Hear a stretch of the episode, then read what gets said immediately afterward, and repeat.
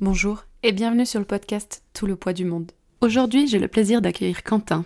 Quentin préside des cultes comme remplaçant depuis un petit bout de temps et cette expérience sera la base même de ce qui va nourrir notre discussion.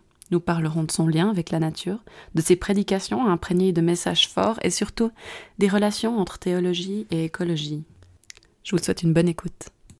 Bonjour, aujourd'hui on se retrouve pour euh, ce nouveau podcast avec Quentin qui est présent avec nous et qui nous fait le plaisir de venir nous parler d'un sujet que je vais adorer, qui est notamment euh, la question de la religion et de l'écologie. Mais euh, pour commencer, je vais d'abord lui demander de se présenter s'il est d'accord. Merci Marina. Oui, donc alors je, je m'appelle Quentin, j'ai 26 ans et je suis engagé en politique depuis quelques années, principalement au niveau communal, et je suis étudiant en théologie. Super.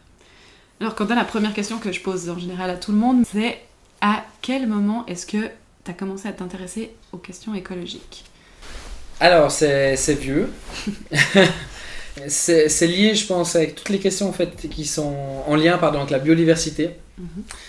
Donc, c'était, je, je, suis issu d'une famille bah, qui, qui, pense beaucoup à ça, donc euh, à la préservation des espèces, la nature. Mon grand-papa euh, maternel pardon, était le champignonneur pour la région, donc contrôleur des champignons. Ma grand-maman était la chef scout, donc elle était tout le temps dans les bois. Enfin voilà, ma, ma famille maternelle a vraiment été éduquée comme ça, à être, euh, à être dans les bois, à protéger la biodiversité et la nature. Et puis ça, on me l'a transmis. Au point que mes grands-parents euh, enfants m'ont très vite abonné à la Petite Salamandre, que certains ont peut-être connu, donc qui était la revue, mais qui est toujours, hein, je crois que ça continue, je crois que ça qui était, qui était des dessins, enfin qui est toujours des dessins, euh, en lien toujours avec une espèce, principalement des animaux, mais aussi l'aspect végétal. Donc c'est vrai que très tôt j'ai été, euh, j'ai eu cette volonté de, de, de, protéger la biodiversité, parce il le disait très bien là-dedans qu'il y avait des espèces, ben, qui étaient plus ou moins en danger. Mhm. Et puis, euh, ça aidant, bah, j'ai aussi, euh, je me suis passionné pour les oiseaux et j'ai voulu devenir ornithologue. Mhm. Mais malheureusement, on ne vit pas de l'ornithologie en Suisse. Donc l'ornithologue, pardon, pour ceux qui ne le savent peut-être pas, celles et ceux qui ne savent pas, c'est le spécialiste des oiseaux. Donc ça, ça remonte à loin et c'est, je suis entré à l'écologie, on va dire plutôt par le, la porte des animaux. Voilà. C'était vers quel âge, tu sais? Bon, j'allais tout petit, on allait se balader, donc dès que j'ai su marcher, je me mhm. baladais. Mais je sais pas, euh, dès que j'ai su lire, on, me donnait ça, ou même un peu mhm. avant. Peut-être moi j'ai le souvenir que je regardais même les, les livres d'oiseaux chez mes grands-parents, les livres qui répertorient tous les oiseaux. Même tout petit, j'adorais les regarder, mhm. même si je savais pas lire, parce qu'il y avait des beaux oiseaux dedans. Et à quel moment tu as compris que c'était devenu un enjeu, euh, un enjeu sociétal? Ouh Je pense que c'était comme plus tard. Mhm. Je pense que ça devait être euh, vraiment quand j'ai compris que c'était un enjeu sociétal. Je dirais peut-être autour de l'âge qu'on était au collège. J'ai de la peine à dire, peut-être mhm. autour de. Entre 12 et 14 ans, je dirais, pour donner une, une fenêtre de tir. Je, je pense que c'est là. Tu sais qu'est-ce qui t'a aidé à, à, réaliser ça? Euh, oui, oui, oui, bien, oui, euh, tout simplement que, ben, puisqu'on grandit on comprend un peu mieux certaines choses, ou, ou, plutôt on est éveillé à certaines choses qu'on ne soupçonnait pas, voilà. Et puis c'est vrai qu'assez vite, je me suis intéressé un peu à la politique, mhm. Et, euh, et, tout simplement, ben, ça faisait partie un certain nombre de partis, pas beaucoup à l'époque, et même si on n'a pas des masses encore maintenant, à l'époque on en avait encore moins, qui défendaient ces questions, euh, mais qui les défendaient déjà. Et, ça arrivait quand même dans le débat politique, et puis euh, j'écoutais gentiment du Nord-Est, ça m'intéressait, donc je pense que c'est là que j'en ai pris conscience qu'il y avait un aspect sociétal. Donc as, en fait, tu as grandi quand même avec ces questions. Oui, oui, et puis j'étais dans une famille qui était, qui était sensible à ça. Je veux dire, depuis tout petit, alors certains diront que c'était pas grand chose, mais tout petit, mes parents ils m'ont appris à trier. On jette pas tout à la poubelle, mhm. il y a des choses qui se trient, c'est pas pour rien. Euh, on m'a appris à économiser l'eau, on m'a appris à économiser la lumière, l'électricité, enfin voilà, des... C'était des gestes peut-être tout bêtes, mais, mais c'était vraiment les bases. Et puis cette dynamique, cette dynamique pardon, aujourd'hui avec ta famille, comment, comment elle est? Comment vous communiquez? Je crois que tu m'as dit avant que vous tiriez pas mal vers le haut. Comment ça se passe? Ben, J'ai l'impression euh, on euh, on n'est pas des, des monstrueux écolos euh, mm. de, à fond, à fond, à fond. Mais j'ai l'impression que chacun, en fait, des fois, on essaye d'amener un petit truc. Ah, bah j'ai entendu ça, est-ce qu'on pourrait faire ça? Et puis en fait, chacun, on, a, moi je sais pas, j'ai même pas d'exemple je peux demander où ça s'est mal passé, ou je veux dire que l'un qui a dit ah non, ça on fait pas. Mhm. J'ai l'impression qu'à chaque fois en fait, on fait des petits pas tous ensemble. Et, chacun amène une petite idée. Ben, je pense à un truc tout bête qui nous est cet été. Euh, donc on a un vieux jardin. Ben, c'est le jardin euh, qui appartenait déjà à mes grands-parents, etc. Et on a des plantes qui ont, je sais pas, euh, 70, 80 ans, euh, des buissons d'hortensia. Alors, et il est vrai que on, on aimerait les protéger le plus longtemps parce qu'ils ont aussi une valeur sentimentale. Qu'on a des plantes qui sont aussi vieilles, voilà, et puis qui sont presque indigènes. Enfin, j'ai pas l'impression qu'il y a des trucs qui sont importés n'importe où non plus, c'est ça que je veux dire aussi. Euh, bah, évidemment, euh, quand il y a des périodes de sécheresse, on les arrose encore un petit peu, mais on essaye de réduire, mais on essaye quand même de les arroser parce que c'est important pour nous. Mhm. Par exemple, mais par exemple l'herbe, le gazon, rien. Ouais. Ça, on le laisse évidemment. euh, Mais pour ces plantes, qu'on a une certaine sensibilité, puis ben voilà qu'elles consommaient un certain nombre d'eau, et on a découvert les olas. Ola. Ok, tu vas m'apprendre quelque chose. ah ah Donc, les je sais pas si je le prononce juste. Mais en gros, ce, ce sont des pots en terre cuite. Donc, des pots tout cons qu'on peut acheter euh, même, je veux dire, euh, n'importe dans quel magasin. On les bouge dans le fond pour qu'ils soient étanches et on les remplit d'eau et par capillarité, Mhm. l'eau se remplit et ça a deux aspects qui sont intéressants. C'est que premièrement, on économise à fond de l'eau. Et deuxièmement, on fait pas ce qui, ce qui s'appelle le stress euh, hydrique Hydrique. hydrique. C'est-à-dire que la plante, elle a toujours de l'eau. Ou elle prend ce qu'elle veut. Ça veut dire pas tout d'un coup, elle est là, Ah, j'ai beaucoup trop d'eau. Oui. Puis un coup, pendant la journée, elle est là, ah, j'ai plus rien pendant Mhm. l'été. Et, et j'ai vu pour les, les plantes qu'on avait, je me souviens, euh, c'était toujours deux, deux, l'équivalent de deux arrosoirs. Mhm. Je, je peux pas vous dire combien ils sont de litres. Maintenant, je sais pas, on remplit euh, un demi-arrosoir tous les. Ah oui, tous les soirs, il fallait faire ça. Puis là, je sais pas, on remplit un demi-arrosoir tous les 4 jours. Ah Au- ouais. eh, je vous dis 4 jours, qu'on a en- au plus fort, euh, tous les, allez, disons tous les 2 jours, mais au plus fort de la sécheresse de, de ce qu'on a vécu cet été, donc quelque chose quand même d'assez anormal. Donc, par exemple, olas, c'est magnifique. On préserve le jardin et on fait des économies monstrueuses d'eau. Je sais pas, on utilise moitié moins, si ce n'est plus. euh, encore moins d'eau que la moitié, quoi, je sais pas comment dire. Voilà. C'est dingue. Et donc c'est, je pense qu'on, je pense sincèrement qu'on utilise actuellement l'eau Mhm. Entre un tiers et la moitié de ce qu'on utilisait d'habitude. Donc c'est, c'est merveilleux. Parce que toute cette eau, on peut, on peut l'utiliser à autre chose. Donc euh, c'est, et le jardin est très beau. Et le jardin est préservé. euh, Mhm. donc euh, Ouais. c'est, excellent. C'est génial. Puis ça, du coup, ça vous avez mis en place en famille. euh, Alors, c'est... Alors j'étais pas là, parce que Mhm. j'étais en vacances, et colonie de vacances quand ça s'est fait. Mhm. Mais en fait, c'est, c'est ma maman qui a dû voir, je sais plus, un article quelque part, qui a été voir des tutos sur YouTube, Mhm. comment les faire. Et c'est un monsieur de Villars sur de Hollon, en plus, donc euh, qui disait comment les faire. Puis bon, voilà. Ma maman et mon papa, ils sont partis, je crois, au lundi, magasin de bricolage. Ils sont allés chercher, puis ils ont fait leur, euh, leur Olas maison. Génial. Et puis ils sont allés les mettre dans le jardin. Et c'est vachement chouette. Vraiment, vraiment. Toi, tes parents, ils, ils t'inspirent pas mal à ce niveau-là ou bien? Oui et non. Dans le sens qu'ils ont des, ils ont des bonnes idées. Vraiment, non, parce que voilà, bah, typiquement ça, ça je trouve super. Mais c'est. Mais c'est normal, ça c'est peut-être lié à la génération. On a des fois pas toujours les, les mêmes idées de comment arriver au, euh, à certaines choses. Bah, je donne un exemple concret, mais mes parents sont franchement déjà très écolos. Comparé à des gens de leur génération, ils ont plus tendance, mais c'est pas toujours le cas, à être plus incitatifs que punitifs. Mhm. Euh, donc, euh, les personnes qui ne sauraient pas, donc, euh, une, une- écologie incitative, c'est plutôt dire aux gens, faire des lois qui, ben, si vous faites ça, on vous donne un peu de sous, je sais pas, si vous Mhm. mettez des panneaux solaires, vous avez une, à l'inverse d'une écologie, on dit plutôt punitive, qui dit, ben non, euh, si vous faites ça, vous payez, il y a une amende. Et donc c'est pas la même. Donc je dirais que mes, mes parents, peut-être un peu plus mon papa, ils sont un peu plus dans la ligne incitative. Mhm. Euh, et, et je dirais que ma génération, on a quand même plus tendance à être sur la ligne la punitive. Euh, après, ma famille, ils ont aussi beaucoup de. Comment dire ça De responsabilités personnelles, sont entendues. Ils attendent pas que les autres fassent pour essayer eux de changer. Ok. Typique les Olas. Ah ben c'est trop cool, on va tester. Mhm. Et ils y vont. Euh, voilà, donc il y a un côté. euh, on se dit pas, mais non, je suis tout seul dans mon coin, ça Mhm. sert à rien. On y va. On y va. Ils croient pas qu'ils sont une goutte d'eau dans l'océan et que si ça, ils font pas, ça changera rien. Voilà, c'est ça. Oui, alors on croit qu'on est une goutte dans l'océan. Voilà. Mais que. Mais en fait, si toutes les gouttes elles font un truc, bah il y a quand même un changement. Bien sûr, il y a bien, bien d'autres leviers qu'on est obligé d'actionner et Mhm. tout. Mais si déjà toutes les gouttes de l'océan faisaient quelque chose, ben on ferait déjà quand même un bout. Toi, t'as repris cette, euh, cette philosophie? Ah, absolument. Hmm. Parce qu'il y a un côté. euh, En, en fait, il y a les deux. C'est-à-dire que on est obligé, euh, on sera obligé euh, d'actionner des leviers politiques plus larges, Mhm. style taxer des grosses entreprises, des, des- quelque chose qui est beaucoup plus grand qui nous dépasse.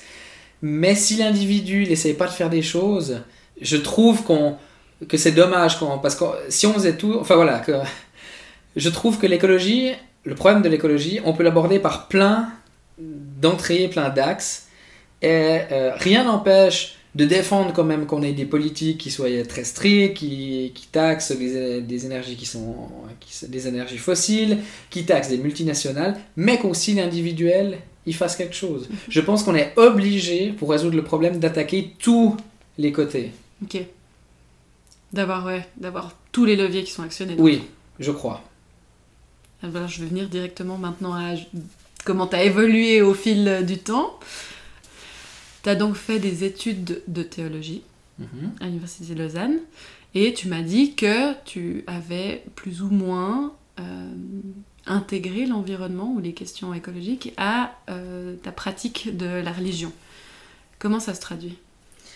Alors, ça se traduit déjà par une prise de conscience, une prise de conscience pardon, dans les euh, vis-à-vis des textes. Mhm. Alors, je vais juste me situer parce que je pense que c'est important. C'est-à-dire, je suis un, je suis, je me considère comme un, un chrétien protestant réformé. Mhm.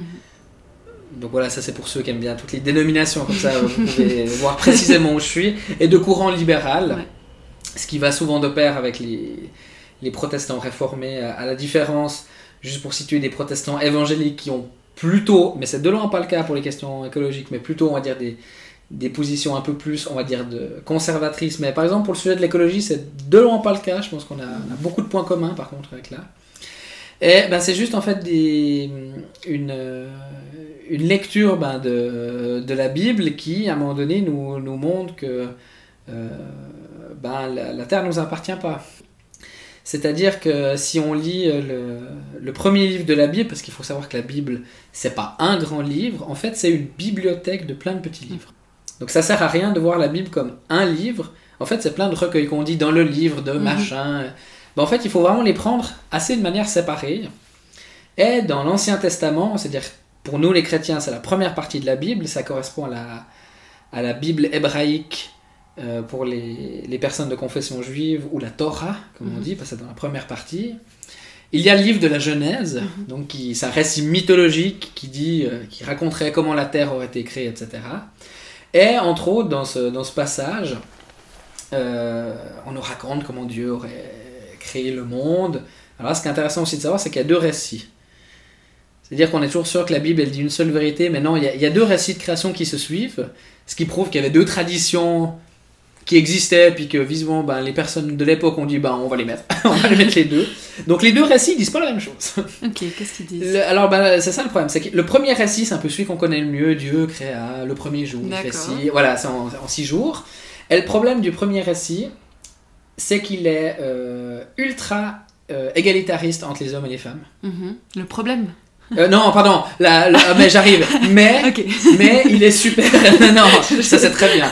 Genre, euh, c'est pas, c'est marqué euh, Dieu créa l'homme et la femme en même temps. Il les, crée- non, il créa les humains, il les créa hommes et femmes, c'est-à-dire qu'ils sont créés en même temps, ils sont sur pied d'égalité. Mais par contre, la vision de la, de la nature, du rapport humain-nature dans la Bible, il est horrible à ce moment-là. C'est-à-dire qu'il dit soumettez tous les animaux, ils seront à vous, et voilà.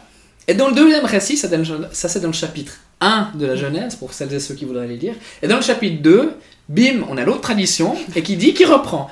Alors Dieu créa en six jours, mais c'est pas tout à fait pareil. Déjà, là, il, il- va créer l'homme un peu, un petit peu en dernier, pas forcément en dernier, mais il va le placer dans le jardin, mais il est seul, il n'y a qu'un homme de type mâle, on va dire.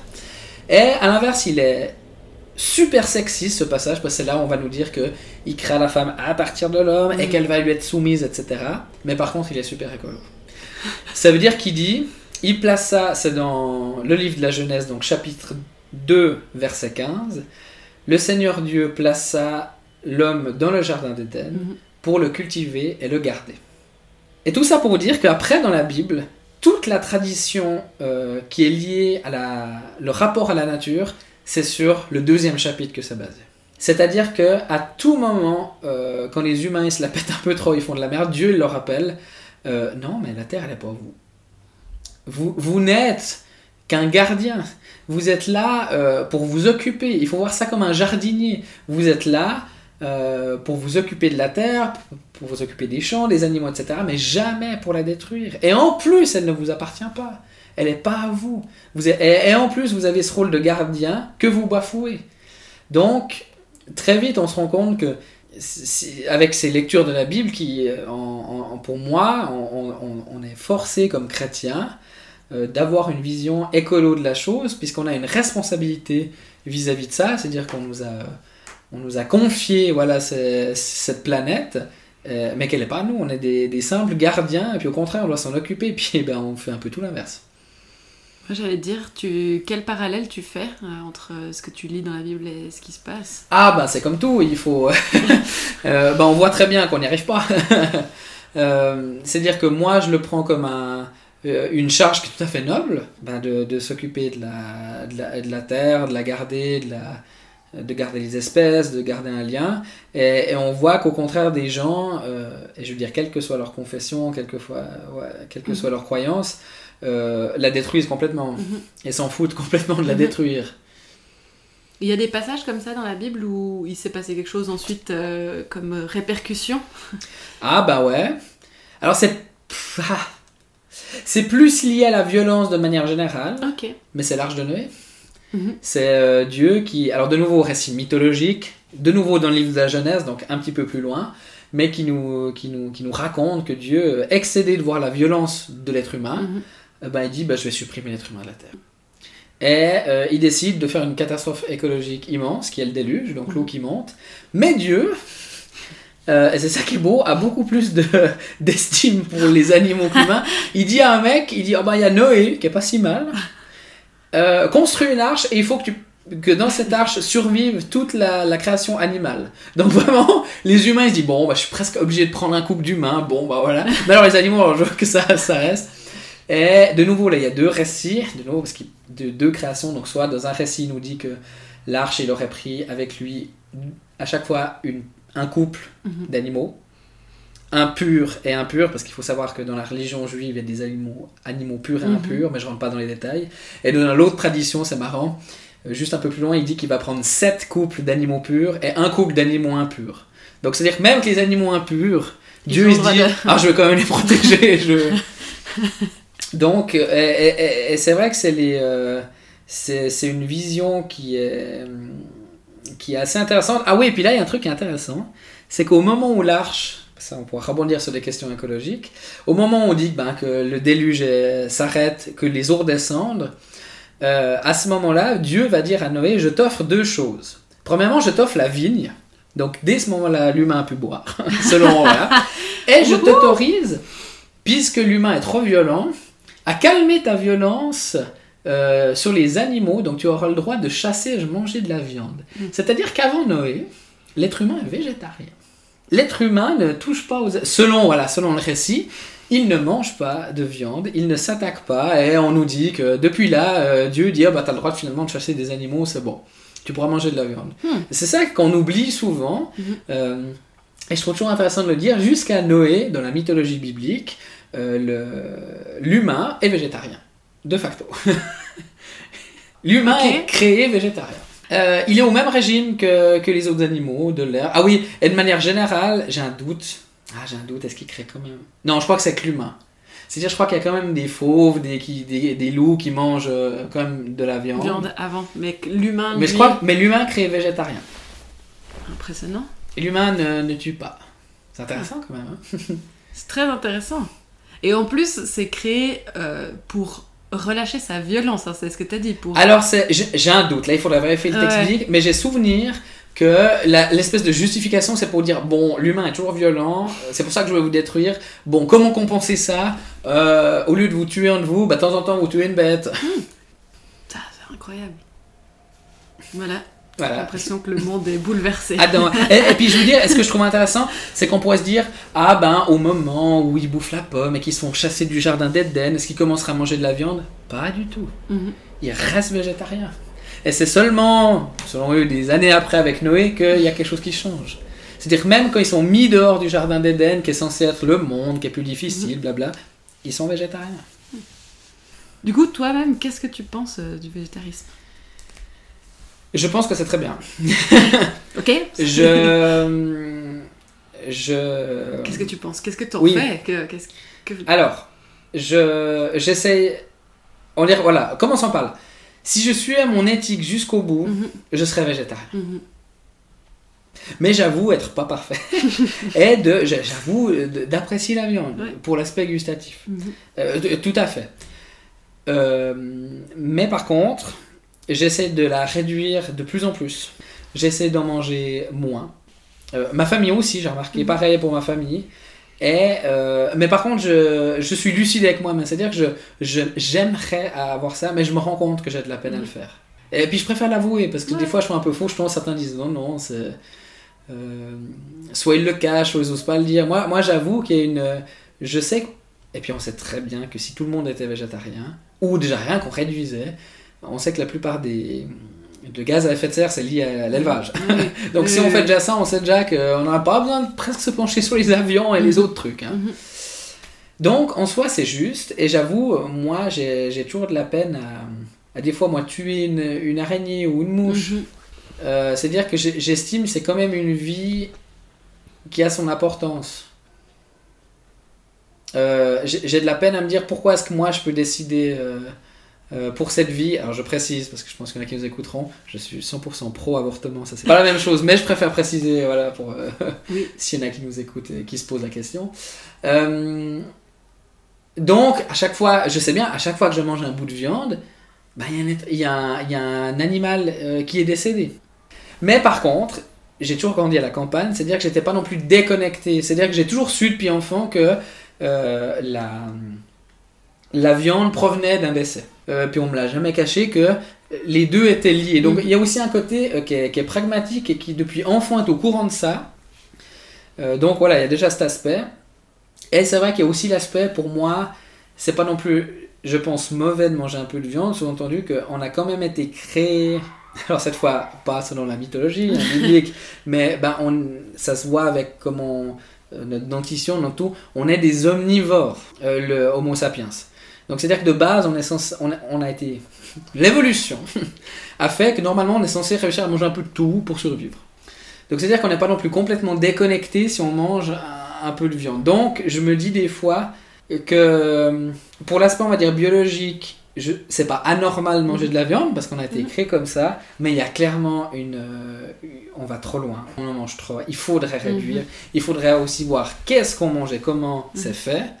Euh, ça, c'est l'aspect, on va dire, pratique. Et puis l'aspect éthique, si ça tenait qu'à moi, je pense que je n'en mangerais plus. Mais je suis content, c'est qu'une fois par année, il y a la, période du carême. Donc le carême, c'est 40 jours avant Pâques. C'est une période en général où les chrétiens se... C'est comme l'avant pour Noël, c'est une période où on est censé normalement se préparer à ce qui va être la mort de Jésus sur la croix le, le vendredi saint pour nous et pour nous sa résurrection trois jours après le dimanche, dimanche de Pâques. Et l'idée c'est pendant ce temps de carême, ben, on se prépare à ça, pas qu'on arrive, euh, bim, puis c'est pour nous le, le centre de notre foi, c'est la résurrection. Euh, et cette période de, de carême, normalement, euh, les, pendant longtemps, ils se sont dit alors on va faire des privations, on mange plus de ci, on mange plus de ça.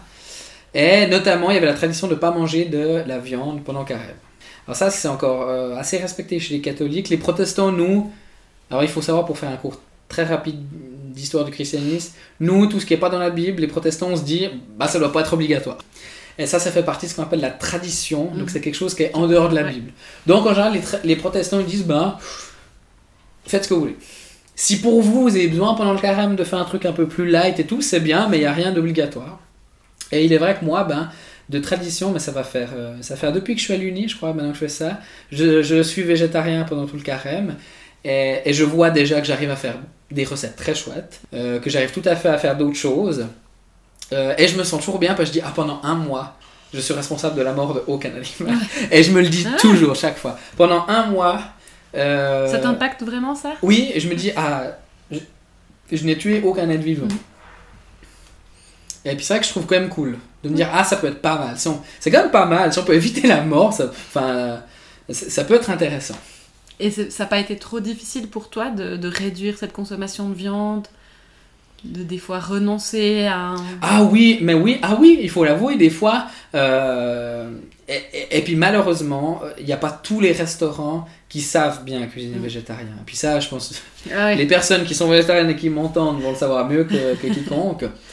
Euh, C'est-à-dire que des fois, on mange, on mange, très bien, je trouve, végétarien chez soi. parce que c'est nous qui le faisons pour nous. Toujours. Euh, mais des fois, les restaurants, ils n'ont pas encore les techniques ou, ils s'en mm. foutent.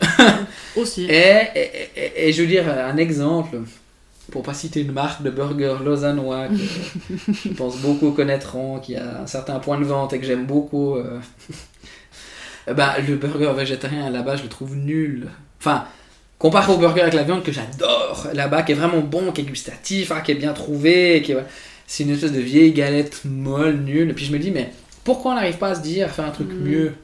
Pourtant, parce que ça existe, hein. on a de très bons euh, de burgers qui font des burgers végétariens incroyables. Mais oui, mais je sais, mais j'ai l'impression qu'il y en a quand même beaucoup qui. on traîne les pieds. C'est marketing, on a un burger végétarien. C'est ça. Tu veux venir avec ta bande de potes. Puis t'auras un truc tout mou avec ton pain.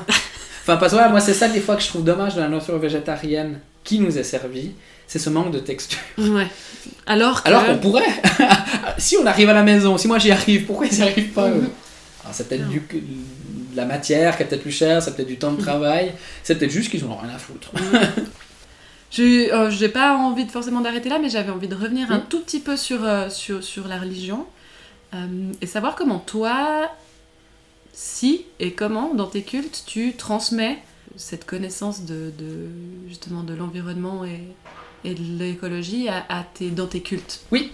Alors, euh, on va dire qu'une une fois, j'ai bah, fait un culte pour la, grève du climat il y a, il y a quelques années, c'était il y a deux ans. Ouais, ouais. Euh, comment t'avais fait? C'était où? bah, Je m'étais enregistré dehors.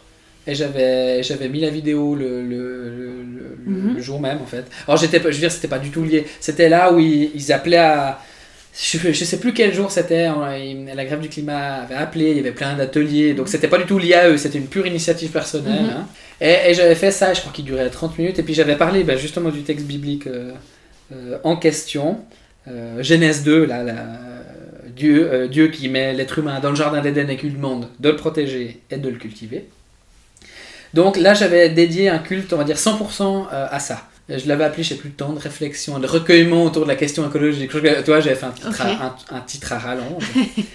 et, c'est vrai qu'on a la figure euh, tutélaire de Saint François, qui est à fond là-dedans, euh, que j'ai utilisé pour ça, qui était un, donc Saint François d'Assise, qui a vécu au 13e, 13e siècle, j'ai un doute, 12e, 13e siècle, et qui était à fond sur les questions écologie. Actuellement, pour l'Église catholique, c'est le saint patron justement de l'écologie. Et il a laissé derrière lui beaucoup de réflexions, beaucoup de prières sur ces questions. Euh, c'est sûr aussi qu'il y a beaucoup en lien avec la, pauvreté et tout.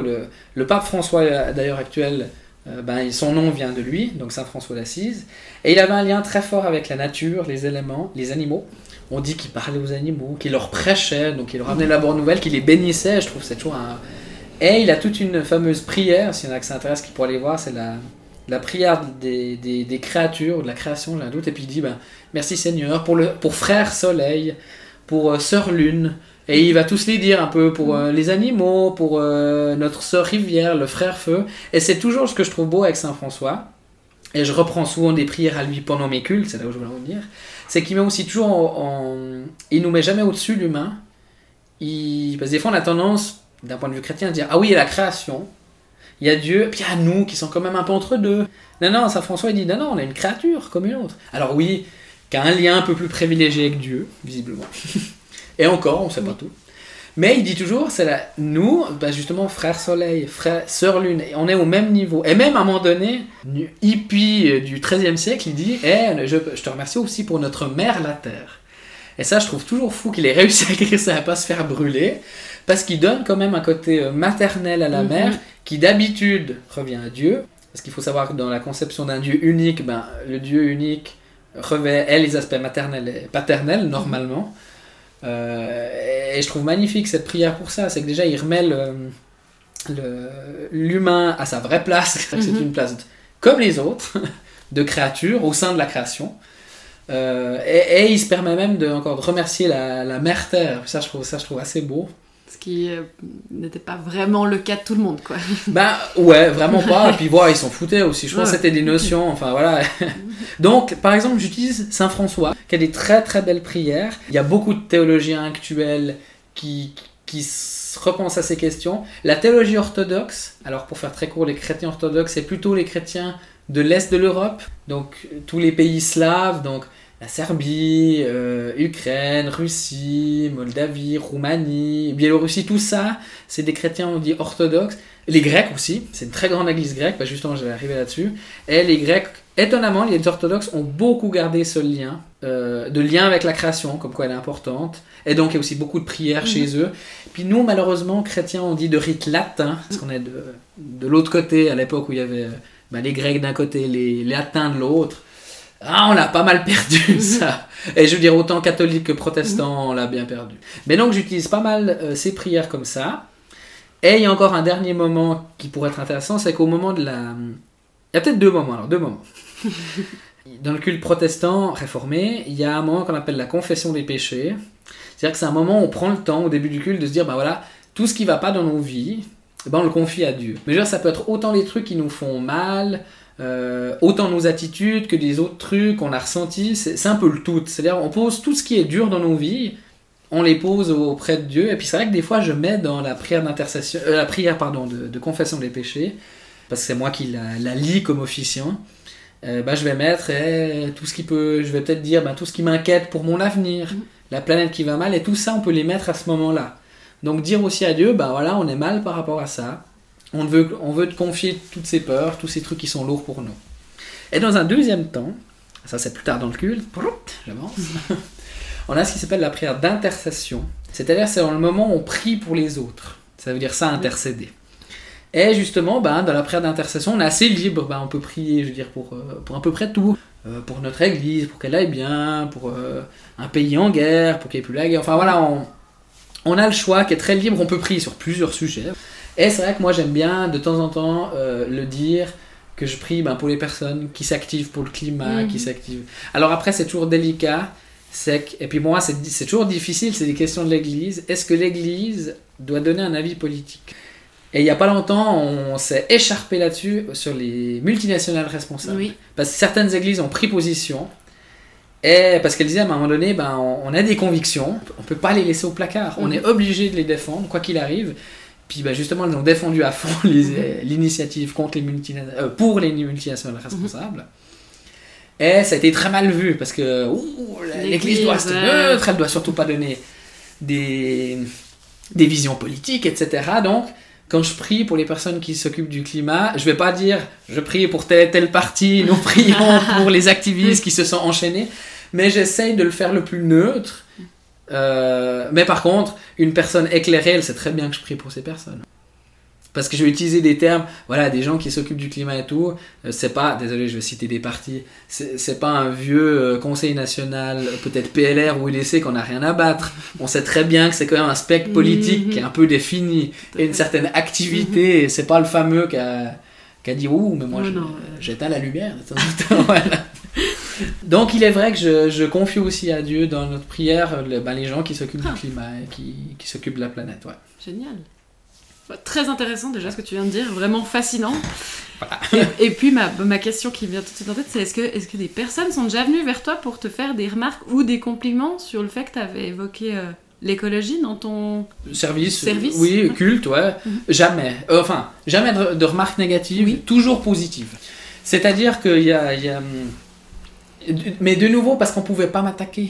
Je, je, je, je donnais pas une indication de vote. Parce que ça, il y a, a rien de pire. Non, et puis, euh, je veux dire, l'église, euh, l'église vaudoise, euh, parce qu'il faut savoir que chaque église protestante est cantonale et indépendante. donc- et l'église vaudoise a souffert de ça, parce qu'un temps, le, l'État donnait les indications de vote aux pasteurs. Il disait, alors il faut dire qu'il faut voter ça. Heureusement, ça c'est fini. Donc mon église, elle, elle déteste ça, parce qu'elle l'a elle l'a vécu un Ouais. temps autour du 19e siècle. Donc ça, on fait pas du tout, et c'est pour ça qu'on peut pas m'attaquer. Et parce que je donne des, des grandes lignes qui sont Mhm. générales, et je veux dire, il y a personne qui peut me dire, euh, ouais, mais c'est Ah. pas bien de prier pour des gens qui s'occupent de la planète, parce que fondamentalement, on a tous à gagner. Personne peut venir me dire ça. Ah ouais.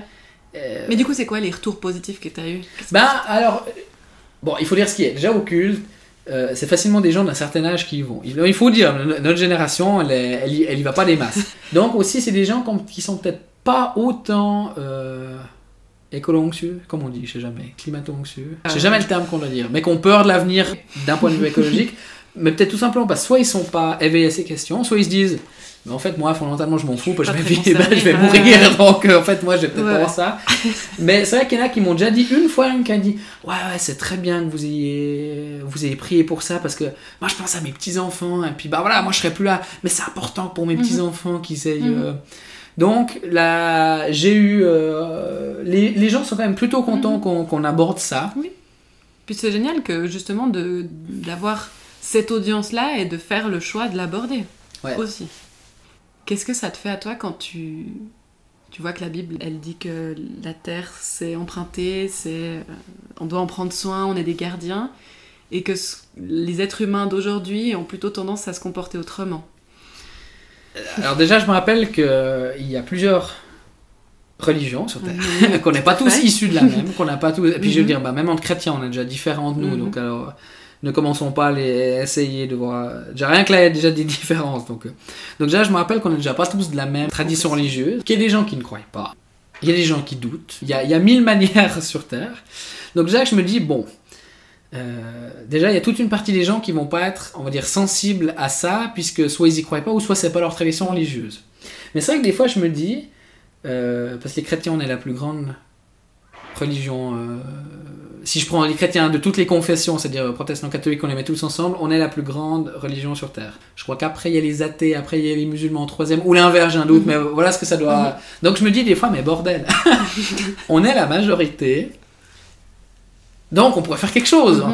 Si on était une obscure petite religion euh, du fin fond de je sais pas quel pays, et puis qu'il y avait, je sais pas, 100 adhérents, et puis qu'on se reproduisait entre nous, ben, on peut se dire, ouais, c'est délicat de porter ça d'un point de vue mondial. Ouais.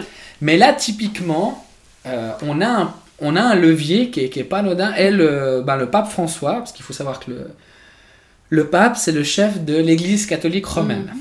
Et l'Église catholique romaine, c'est la plus grande dénomination chrétienne, avec euh, un milliard et demi de, de catholiques sur le monde. C'est-à-dire qu'une personne, une personne sur huit, ou une personne sur sept est catholique dans le monde. C'est énorme. Parce que c'est une seule et même Mhm. église. À l'inverse, vous avez vu des petites églises protestantes qui sont euh, par canton. par canton, et puis autonomes. Et le pape François, qui est extrêmement éveillé sur ces questions écologiques, il essaye de faire bouger les choses à fond. Il a fait la première encyclique qu'il a faite. Donc, une encyclique, c'est une lettre que le pape envoie à tous ses évêques. On va dire que ça le rend un peu en dessous de lui, même si techniquement, lui, il est juste un évêque un petit peu upgradé. bon. Et en gros, l'idée de l'encyclique, c'est dire Cher frère évêque, je vous écris quelque chose, lisez ça en paroisse, c'est important. Et sa première, c'est Laudate Si. Euh, et et c'est une encyclique qui parle que de l'écologie et comme quoi c'est important et comme quoi on doit faire des choses. Et donc, on a un levier qui est de loin pas négligeable avec l'Église euh, catholique, de par le nombre de fidèles qu'elle a. Le souci, c'est que ben voilà, euh, lui, il essaye de faire vraiment bouger les choses et dès le début, mais il n'est pas vraiment entendu son encyclique. C'est-à-dire que ça bouge, mais ça bouge. pff, ils traînent les pieds, ils veulent pas. Voilà, et puis pourtant, je veux dire, euh, l'Église catholique, elle est tellement puissante, elle a tellement, elle a tellement de fidèles, sûr. accessoirement, c'est énorme sur Mhm. Terre. euh. Mais ça a de la peine à bouger même là. Alors qu'on aura un levier super et qui fait tout pour l'activer, mais non, Ouais. si les gens veulent pas entendre, ben les gens veulent pas entendre. J'insiste un petit peu, mais Oui, oui, bien sûr. C'est vraiment à ton niveau, qu'est-ce que ça provoque en toi? Juste moi, donc de savoir que les Mhm. gens fassent. Ben, il y a de la tristesse, je me dis bordel, je me dis bordel, c'est quand même pas compliqué. Euh, Alors, je dirais, j'ai de la tristesse vis-à-vis des frères et sœurs chrétiennes et chrétiens, puisque on est de la même tradition. C'est-à-dire que les autres, je peux Mhm. pas les. Mais des fois, je me dis, mais c'est, ouais, c'est de la tristesse, et puis euh, slash de la révolte, de me dire, mais les gars, c'est marqué dans la Bible qu'on doit pas faire ça. Et genre, ça c'est. euh, je suis pas littéraliste, c'est-à-dire, je crois pas que la Bible, c'est la parole de Dieu qu'il faut suivre pas à pas. Je pense que c'est un livre inspiré par Dieu qui nous aide dans nos vies. Mhm. Ça veut pas dire que c'est la solution à tout. Mais je précise, je vois ça. Oui. Et je me dis, mais ça, c'est un truc qui est pas débattu, qui est pas difficile à mettre en place. Enfin voilà, c'est. je veux dire, les questions qui sont beaucoup plus problématiques dans la Bible et qui sont beaucoup plus débattues. Et ça, pas du tout. Ça paraît, ça paraît super obvious dans la Bible qui, qui, que la terre, il faut s'en occuper. Il faut... Donc des fois, je me dis, euh, ah putain, mais les gars, bougez. Mhm. Écoutez, ce que, écoutez ce que nous dit Dieu. Et tu as l'impression que toi, tu fais ça à ton échelle? Oui. Ouais. Ouais, alors je. Moi, j'ai- eh ben, j'ai toujours dit, c'est. Je vais. Moi, j'ai j'ai toujours dit que j'ai j'ai envie d'arriver, en fait, euh, clean quand je verrai Dieu, lorsque je décéderai. Propre. Parce que. Pardon, propre, excusez-moi, excusez-moi. Euh, lorsque j'arriverai euh, là-haut, parce que ouais, moi je crois qu'il y aura une suite, euh, et j'aurais tellement pas envie qu'ils me reprochent des trucs, Mhm. ah bah t'as pas fait quand t'étais sur Terre. Mais je veux dire, ça va avec un peu toutes les luttes d'inégalité. Je veux dire que ce soit des questions LGBT, de la pauvreté, du féminisme, écologie. Moi, je suis pour une convergence des luttes. Que, comme dirait Usul. et et j'ai vraiment pas envie d'arriver là-haut qu'on me reproche quelque chose. Oui. Et même si je fais tout ça et que bah, on va dans le mur et que ça va pas bien, c'est aussi pour moi de me dire ah ben j'aurais Mhm. fait quelque chose Mhm. ouf. Alors c'est dire et puis être serein avec moi-même. En fait c'est un peu, en fait c'est égoïste rétrospectivement. c'est que j'ai pas envie de me dire ah putain je savais et j'ai pas fait. Donc agir pour toi, ça t'aide. Oui, Ouais. oui, oui. euh, je- franchement oui, Euh, complètement. Euh, avoir un impact. ça, ça m'aide. Je donne un exemple pour montrer Mhm. que des fois ça peut avoir m'inquiéter, qui est pas pareil. La guerre en Ukraine, c'était horrible pour moi parce que j'avais pas d'impact. Et Je, je pouvais rien faire. Euh, Je peux Tu pas te aller impuissant. impuissant Mhm. jusqu'à ce que par exemple euh, chez nous euh, dans mon village euh, ils avaient contact ils avaient des liens avec une ville qui est à la frontière et qu'on a pu aller les aider en leur amenant de la bouffe parce qu'ils ont en fait ils n'ont pas eu de bombardement mais ils ont tellement de réfugiés qui sont venus et là j'ai vu typiquement que moi je fonctionne comme ça c'est pour ça que je donne cet exemple Mhm. c'est qu'en fait si je, si je ne peux rien faire je trouve horrible mais si je peux être une petite goutte, eh ben ça me suffit. Mais c'est quand j'ai pas d'impact que c'est très dur pour moi. Et puis Mhm. qu'il y a une situation révoltante, c'est ça que je, je sous-entends. hein. Mais j'ai aucune idée. Est-ce que peut-être à Ah. 94 ans je serai toujours pareil? Peut-être qu'à 30 j'arriverai plus. Je sais pas. J'essaye. Pour l'instant ça va et je le fais. C'est- on parlait aussi de cette force dans le fait que tu me parlais que t'en parlais autour de toi. Donc t'as encore cette force d'en discuter autour de toi et vraiment de, de partager ces, ces questionnements, c'est ça? Oui, alors, j'explique pourquoi j'ai la force, après j'explique avec les gens que je parle. Très bien. C'est aussi lié à ma foi. C'est-à-dire que Mhm. quand je crois qu'une cause est juste, en tant que chrétien, moi j'ai l'impression d'être porté par Dieu. Que même si je suis seul face aux autres, j'ai l'impression d'être porté par Dieu. Donc c'est aussi important pour nous. Parce qu'on a l'impression qu'il y a cette force de justice, parce que moi je crois en ce Dieu qui, qui arrête les inégalités, qui il est présenté comme ça très tôt dans l'Ancien Testament. C'est le Dieu des pauvres, c'est le Dieu des, des, des, gens qui sont, qui sont battus, qui sont... euh, euh, au contraire, il, il est jamais du côté des, riches et des puissants, Dieu. Jamais. À aucun moment dans la Bible, il l'est. Donc déjà, cette force qui me pousse en avant, donc c'est utile, hein, il y a quelqu'un qui pousse dans le dos, donc ça aide, ça aide aussi à y aller. Et après, oui, moi j'en sens le, besoin. Alors, c'est-à-dire, je veux pas arriver vers une personne et faire euh, Bonjour Quentin, ah, on va parler écologie. Mais j'aurais absolument aucune crainte, si ça arrive dans la discussion aussi, à, à en parler et à défendre un point de vue. Alors, ça n'a pas toujours plu à mes potes. Oui. Parce que voilà, bah, parce que je suis de. Pourquoi? Ah, bon, je, je- je suis de donc village au milieu du Gros de Vaud et euh, je vais pas jouer dans le cliché, mais les régions de campagne sont des fois un petit peu moins ouvertes à ces questions d'écologie et tout que dans les régions euh, d'agglomération ou de ville. Oui. Voilà, c'est un fait. Ça veut pas dire qu'on est tous des, des vieux ruraux, mais traditionnellement c'est comme ça. Bah, Mhm. c'est- et, et je le vois dans mes euh, certains, certains lieux de sociabilisation où je vais. Par exemple, bah, j'ai fait les pompiers, je suis dans, dans un cœur d'homme, ce genre de milieu. Ah bah c'est c'est pas là que c'est super ouvert à l'écologie. Et au contraire, quand on en parle, c'est oh là là, mais ça c'est des trucs euh, de gars de la ville. Et puis au- alors ou alors ils vont te dire, ça j'avais l'exemple typique au conseil communal, euh, de gens complètement euh, hors sol, on va dire. Ouais, ouais, alors j'ai écouté ça, non, mais je fais des trucs écolo, maintenant je, j'éteins la lumière, je fais super attention. Et je me dis, mais que ces gens, ils sont, euh, ils sont déconnectés des, vraies problématiques. Il faudrait tellement plus que faire ça.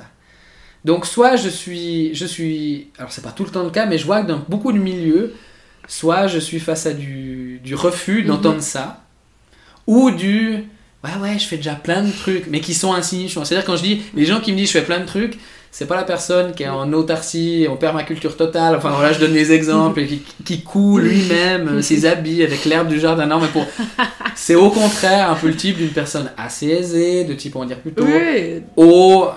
J'ai utilisé un terme qui va peut-être pas plaire à tout le monde, de type un peu bourgeois, voilà, un peu de type bourgeoisie, euh, et, qui, et qui croit qu'il fait des trucs incroyables parce qu'il éteint la lumière. Comment tu le vis quand on te parle comme ça Alors je précise, il y a aussi plein de gens qui sont ouverts, hein, quand même. Là, je Ah dis que ouais, le côté mauvais. Là, mais voilà, parle. mais là- oui, com- comment moi je réagis Comment tu déjà Ouais. comment tu le reçois Alors des fois, c'est pas facile. Mhm. Parce, des, alors, parce que des fois, il y a des gens, on le voit venir. On se dit, bon, bah, je m'y attendais. Mhm. C'est toujours plus dur quand on croit que la personne euh, ne sera pas comme ça. Donc ça, c'est déjà dur. Il faut accepter que c'est-à-dire qu'il y a des gens qui seront comme ça. Ça, c'est tout de suite plus dur. Et à un moment donné, j'ai appris à me détacher de certaines choses. euh, dans le sens que j'ai l'impression que je me... Si on n'apprend pas à se détacher des fois de certaines paroles, de certaines choses, de se dire, bah ça c'est pas moi. Bah voilà, mes potes ils pensent comme ça. Moi j'ai essayé de les aider, de leur montrer un peu peut-être une autre manière de faire. Ils veulent pas l'entendre. À un moment donné, il faut aussi se dire, bah il faut lâcher prise. Ça t'a pris du temps de... Ouais, bien sûr, parce que moi je suis une personne qui a tendance à apprendre. Mhm. Il faut pas trop être éponge. On peut être éponge jusqu'à un certain euh, stade, mais il faut savoir de temps en temps essorer. On va dire c'est ça. Voilà. Et moi j'avais tendance à pas, vraiment pas savoir essorer, et ça devenait lourd. Et, et des fois, ben, il faut apprendre à faire ça. Voilà, il faut, laisser- il faut apprendre à laisser couler. Comment t'essores aujourd'hui? Ça se fait comme ça ou t'as des techniques euh, d'essorage? J'aime beaucoup ce Euh. Hein. Bah, en fait, c'était par rapport, je pense, au fait, c'était plutôt par une prise de conscience de dire, bah voilà, toi, à ton échelle, t'essayes de faire des trucs. Toi, tu fais déjà un bout. Je suis pas parfait, hein, je faire bien plus, Ouais. bien plus, bien plus. Mais Personne. déjà, per- bon, Personne ne sera parfait, mais est- on va dire il est plus ou moins parfait. on peut toujours faire plus, ça c'est vrai, mais, euh, mais je pense déjà rien que se dire, bah, est-ce que vis-à-vis de toi-même, t'es bien? Est-ce que toi, ce que toi tu fais, t'es es bien avec où t'en es dans ta vie et tout, et que t'essaies de faire des choses écolo et qui ont du sens? Oui, alors c'est que c'est bon. Les autres, il faut à un moment donné lâcher, lâcher prise. Et des fois, euh, si c'est une relation qui, où vous parlez tout le temps de ça, où c'est toxique, bah moi je dirais il faudrait couper les ponts avec la personne. Si vraiment ça devient lourd. Oui. C'est-à-dire que moi j'ai tout à fait des amitiés où je sais qu'on n'aborde pas les sujets et plein d'autres sujets on se retrouve bien, Mhm. bah ça se passe bien. Mais si ça devient, euh, je sais qu'il y a des personnages de mon entourage qui parlent, qui veulent absolument toujours qu'on parle de ça, mais qui sont plutôt du côté euh, non non, pas besoin de faire ces trucs Mhm. écolos. Et ben à un moment donné on, ben, on coupe un peu les ponts. Si ça devient toxique, Oui. je pense que c'est la meilleure des choses à faire. Et, et même au niveau familial, moi j'ai de la chance. On, on est assez sur une vision écolo. C'est dur quand on est dans une famille et puis que les Mhm. autres suivent pas. Mais la- moi j'ai la même chose, heureusement, dans, dans ma belle famille. La famille de ma copine, ils sont assez ouverts à ces questions. Puis bah, c'est agréable pour nous Mhm. deux. Parce que ça doit être dur d'avoir. euh, dans la famille, c'est pas facile, je pense, quand on se prend des Oui. murs. Ou... Donc ça, c'est cool. j'ai pas ça, heureusement. Donc voilà, merci euh, beaucoup. Je vais, je vais peut-être euh, terminer euh, sur un volet un peu différent qui, pourrait être intéressant, parce que tu nous as dit que tu faisais de la politique. Est-ce que toi tu penses aujourd'hui que nos politiques en font assez? Alors juste de nouveau pour me situer, donc je suis conseiller communal dans ma commune, commune de- d'environ euh, 5500 habitants pour donner un ordre d'idée, on est, on est 60 au conseil communal. Là je suis dans un parti qui est neutre, mais plus haut je suis sympathisant chez les jeunes verts, donc dès que c'est des questions un peu plus cantonales et je me retrouve voilà plutôt dans ces notions. Alors justement je suis sympathisant et pas membre parce qu'en fait dans ce parti t'as pas le droit d'être t'as pas le droit d'être d'un autre euh, euh, Parti. parti sinon tu te fais Mhm. exclure et je trouve ça un peu con donc j'ai réussi à trouver un, bah, un parti qui me parle un petit peu avec les jeunes verts c'est très sympathique je suis pas toujours tout à fait d'accord avec eux Mhm. mais c'est le, le parti où je me retrouve le plus et puis c'est c'est sympa de faire de la politique avec des jeunes aussi donc Mhm. D'où le fait que je suis sympathisant et non membre chez les jeunes verts voilà donc déjà le contexte il est posé alors il faut être pragmatique si des gens qui ont des idées écolo mais si ces gens ne sont pas majoritaires au sein du Parlement, eh ben les lois elles passent pas. C'est pragmatique, c'est une, c'est une question mathématique. Euh, on élit des représentants et des représentantes. S'il n'y a pas une majorité qui se crée, ben voilà. Donc, j'ai envie de dire que l'électeur, il a aussi un rôle là-dedans. C'est-à-dire que s'il donne pas non plus euh, la possibilité euh, aux parlementaires d'être suffisamment en nombre pour avoir un rapport de force au Parlement, eh ben, euh, ben on va pas aller bien loin. C'est-à-dire que l'électeur, il a un rôle. Aller voter, c'est important. Aller élire quelqu'un, c'est important. Mettre tel et tel bulletin plutôt qu'un autre, c'est important. Parce qu'on est dans un système qui fonctionne comme ça. Et puis pour moi, le problème, c'est que ce système, il est, il est assez sain, je trouve, démocratiquement. Euh, il n'y a quand même pas beaucoup de pays sur Terre où on, on peut autant voter et s'exprimer, donc je trouve déjà pas mal. Comme disait Churchill, euh, citation, c'est le pire des régimes, mais je n'en connais pas de meilleur, la démocratie. non, c'est un mauvais régime, mais je n'en connais pas de meilleur. Voilà, c'était ça, je trouvais marrant. Euh, et le problème, c'est qu'à l'inverse, les vieux, les vieux mecs, les vieux mecs riches, pour faire les trois, Mhm. ah, eux, ils votent. Et, et ils le font à chaque fois. Et donc, le problème, c'est que très souvent, les décisions, mais je veux dire, c'est pas que la Suisse, hein, on a malheureusement le même problème un peu partout sur Terre. C'est souvent cette génération de vieux mecs et qui ont Mhm. un certain degré d'in- d'instruction, voire même d'argent, qui votent majoritairement. Donc, en fait, on se fait. Alors que c'est qu'une démocratie, que tout le monde pourrait décider, on se fait imposer des décisions par ces vieux mecs parce que les gens votent pas assez. Donc, moi aussi, il y a des moments où on dit toujours Ouais, les politiques, ils font pas beaucoup. Ben, moi, je vais gueuler sur les électeurs. Allez-y. Franchement, ça changera. Je pense qu'il y, a- y y clairement des sujets où on aurait pu gagner si les gens étaient allés voter. Mais oui, les, les, les politiques, des fois, n'en font clairement pas assez. Pour moi. C'est-à-dire que j'estime que les, les partis qui défendent ces, ces causes, alors qui sont en général plutôt des partis de gauche, de gauche radicale, et certains de, de centre-gauche, euh, ils essayent de faire des trucs. Mais nous, s'il n'y a pas la majorité, si en face, euh, ils n'arrivent pas à trouver des compromis avec ceux de la, la droite et du centre-droit, c'est super compliqué. Parce que voilà, ça c'est l'aspect parlement. Après, l'aspect exécutif. Euh, L'exécutif fait des choses. Et pour moi, clairement, les exécutifs, ils en font pas assez. Euh, pour moi, l'exécutif, il doit faire, il doit montrer, il doit montrer l'exemple. Si c'est tellement, euh, je crois que c'est quoi? Si un lieu est à moins de 6 heures de train, ils vont en train. Je crois le conseil fédéraux. Mais non, pour moi, toute l'Europe, il devrait aller en train. Mhm. Je peux comprendre que quand on a un dirigeant mondial, on est obligé d'aller voir, ben voilà, qu'on doit aller à, à- à New York aux Nations Unies pour se réunir. J'entends qu'ils peuvent pas prendre le bateau quand il y a une réunion urgente. Mais bordel, il y a tellement de moments où il faut qu'ils montrent l'exemple. Euh, euh, c'est vrai que moi, moi, j'ai de la peine aussi de savoir qu'il y en a beaucoup qui ont des chauffeurs privés qui les amènent ci, par là, alors que plein de fois ils pourraient utiliser la, euh, voiture. Alors je comprends très bien que si, prenons un exemple, un conseiller d'État, donc c'est l'exécutif dans le canton de Nouveau, un conseiller d'État qui doit se rendre, je sais pas, dans une ferme au fin fond pour aller voir un truc d'agriculture parce qu'il c'est son, c'est son dicaster, c'est son domaine, je peux comprendre que si c'est très compliqué d'accès, ben une fois il va en voiture. Mais pour moi, tous les autres trajets, il faudrait qu'ils fassent gaffe à ça et qu'ils prennent systématiquement les transports Mhm. publics. Là, on voit de nouveau, on a une initiative dans le canton de Vaud qui, qui aboutit, c'est-à-dire qu'il y a eu assez de signatures. Euh, transport public gratuit. Mhm. Ouh, tous les partis. Mhm. Et puis même l'exécutif, non, on n'est pas très chaud, ça coûte très cher, comment est-ce qu'on va Mhm. faire Mhm. et, et des fois, je me dis toujours, il- pour moi, ça, ça ferait partie des priorités. Et, et j'ai l'impression que des fois, peut-être par peur aussi, je pense des fois, il y a des convictions malheureusement qui sont brimées par la peur. Euh, peur qu'on donne plus assez d'argent dans ce domaine et donc que le domaine se barre à l'étranger par exemple et puis rapporte moins d'argent. Je pense qu'il y en a plein qui n'osent pas faire des choses. Ou, pire, euh, pour se faire réélire. Parce qu'il faut montrer une bonne image. Euh, et des fois, il y a des jeunes de gauche qui se disent Ouh, là, les élections bientôt, donc il faut que je montre une image pas trop de gauche quand même. Et à l'inverse, les mecs de droite qui euh, peut-être se diraient Ah là, là, ce serait bien d'y faire, ou j'ai les élections bientôt. Et puis on sait que les militants, ils sont pas du tout de ce bord. Alors il faut que je montre surtout pas cette image pour me faire. Donc, des fois, euh, la réélection, elle est, elle, est, elle est pas toujours top pour ça. Tu penses que les choses, elles pourraient changer?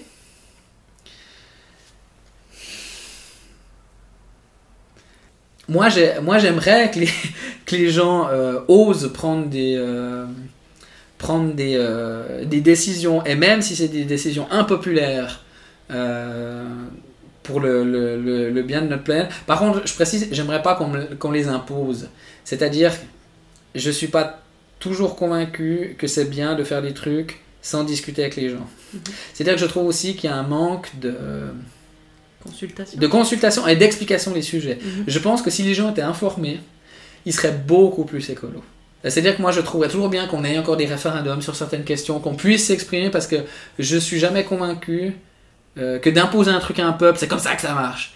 Et je pense que des Mm. citoyens et citoyennes euh, euh, informés, convaincus, bah, c'est aussi des meilleurs citoyens et citoyennes parce qu'ils prennent des décisions plus justes. Mais il y a un manque Après, crasse d'informations. déjà un manque crasse, puis des fois j'ai quand même l'impression que les lobbies sont très forts dans certains. Et du coup, les décisions oui. de la majorité sont pas Mais souvent oui. les plus éclairées. Mais bien sûr. Mais euh, on va dans le bon sens après. euh, légiférer un petit peu sur ce que les, les lobbies ont le droit d'investir ou pas, ce serait. Oh, alors, euh, positif, 100% hein. d'accord avec toi, bien sûr. Bah, c'est un, un levier. Et puis, Mais nous, oui. parce que les lobbies liés à la. Parce qu'on va vous donner des sous pour votre Mhm, campagne, etc. mhm. Donc, Non, donc, non. 100% d'accord avec toi, ouais. Super, merci beaucoup. Euh, Merci à toi. Je, je voulais encore une petite der- une dernière question euh, que j'aime bien aussi des fois poser. Qu'est-ce que qu'est-ce que t'aimes qu'est-ce que t'aimerais encore améliorer chez toi? Franchement, je crois que ça va être lié à ma consommation de, de viande et d'énergie. Tu penses que tu, tu as encore de la progression? Oui, Enfin, oui, oui, c'est ça. Parce ouais. que c'est là où j'estime qu'il y a. un- Mhm. Bah, par exemple, moi j'ai peur de l'avion, donc j'ai jamais pu prendre la. Oui, Donc, ouais, quand Tout l'aspect voyage, Oui. Ça, ça m'a jamais. J'ai jamais voulu faire le tour du monde, des trucs comme ça. Donc Mhm. voilà, si je réfléchis au, on va dire au domaine où je peux faire gaffe, où je sais Mhm. qu'il y a une marge de progression, Mhm. euh, c'est tout ce qui est de la consommation de, de nourriture en Mhm. général. Alors par contre, plutôt de viande, c'est-à-dire par exemple, très tôt j'ai été éduqué au. On mange de saison. On va pas commencer à manger fait. des fraises en décembre. Ouais. On mange ce qu'il y a, ce que le producteur, la productrice peuvent nous faire Mhm. à tel et tel mois. Mais la viande, réduire, réduire encore plus. Et, et tout ce qui est de ma consommation d'énergie, euh, avoir un minimum d'impact. Mais nous, je vais avec cet exemple, mais vraiment toujours tout ce qui peut être la lumière, charger un attel, utiliser la voiture, tous ces trucs où faire gaffe. Là, plutôt prendre le bus si j'y arrive. Si Mhm. j'arrive. Mais ça, je fais déjà pas. Je suis content un maximum les transports publics si j'y arrive. Voilà. Mais nous, tous ces petits trucs, mais si on les met tous ensemble, bah, ça fait vite des Mhm. gros. En fait, ça fait vite des grosses économies euh, d'énergie. Hein. Puis donc automatiquement, si on consomme moins, bon, on a moins besoin d'en produire. Et puis on sait que actuellement, bah, nos énergies, elles sont euh, produites de manière euh, peu renouvelable, même si en Suisse on fait déjà un bout comparé à d'autres pays, mais bah, il faudra quand même trouver d'autres solutions. Et puis en attendant qu'on n'a pas d'autres solutions pour créer des trucs qui créent de l'énergie euh, quasiment sans CO2 et qui sont pas dangereux, pour les centrales nucléaires, pour ceux qui viendraient Mhm. me dire que bah, il faut réduire. Donc j'ai un peu de marge de manœuvre là aussi. Donc voilà, en gros, j'ai un peu de marge de manœuvre là. Super. Merci beaucoup. Merci à toi. C'était super intéressant. Un peu plus factuel que d'habitude, mais euh, j'ai appris tellement de choses aujourd'hui que Je suis content. j'espère que d'autres personnes auront aussi profité de ça. Et puis euh, j'espère que tu as apprécié. Très, merci beaucoup. Super. Ouais, c'était vraiment super comme expérience. Merci Bah, beaucoup. Vivement qu'on se revoit pour discuter de comment ça a évolué euh, dans quelques années, quoi. Ouais, très volontiers. Merci à toi.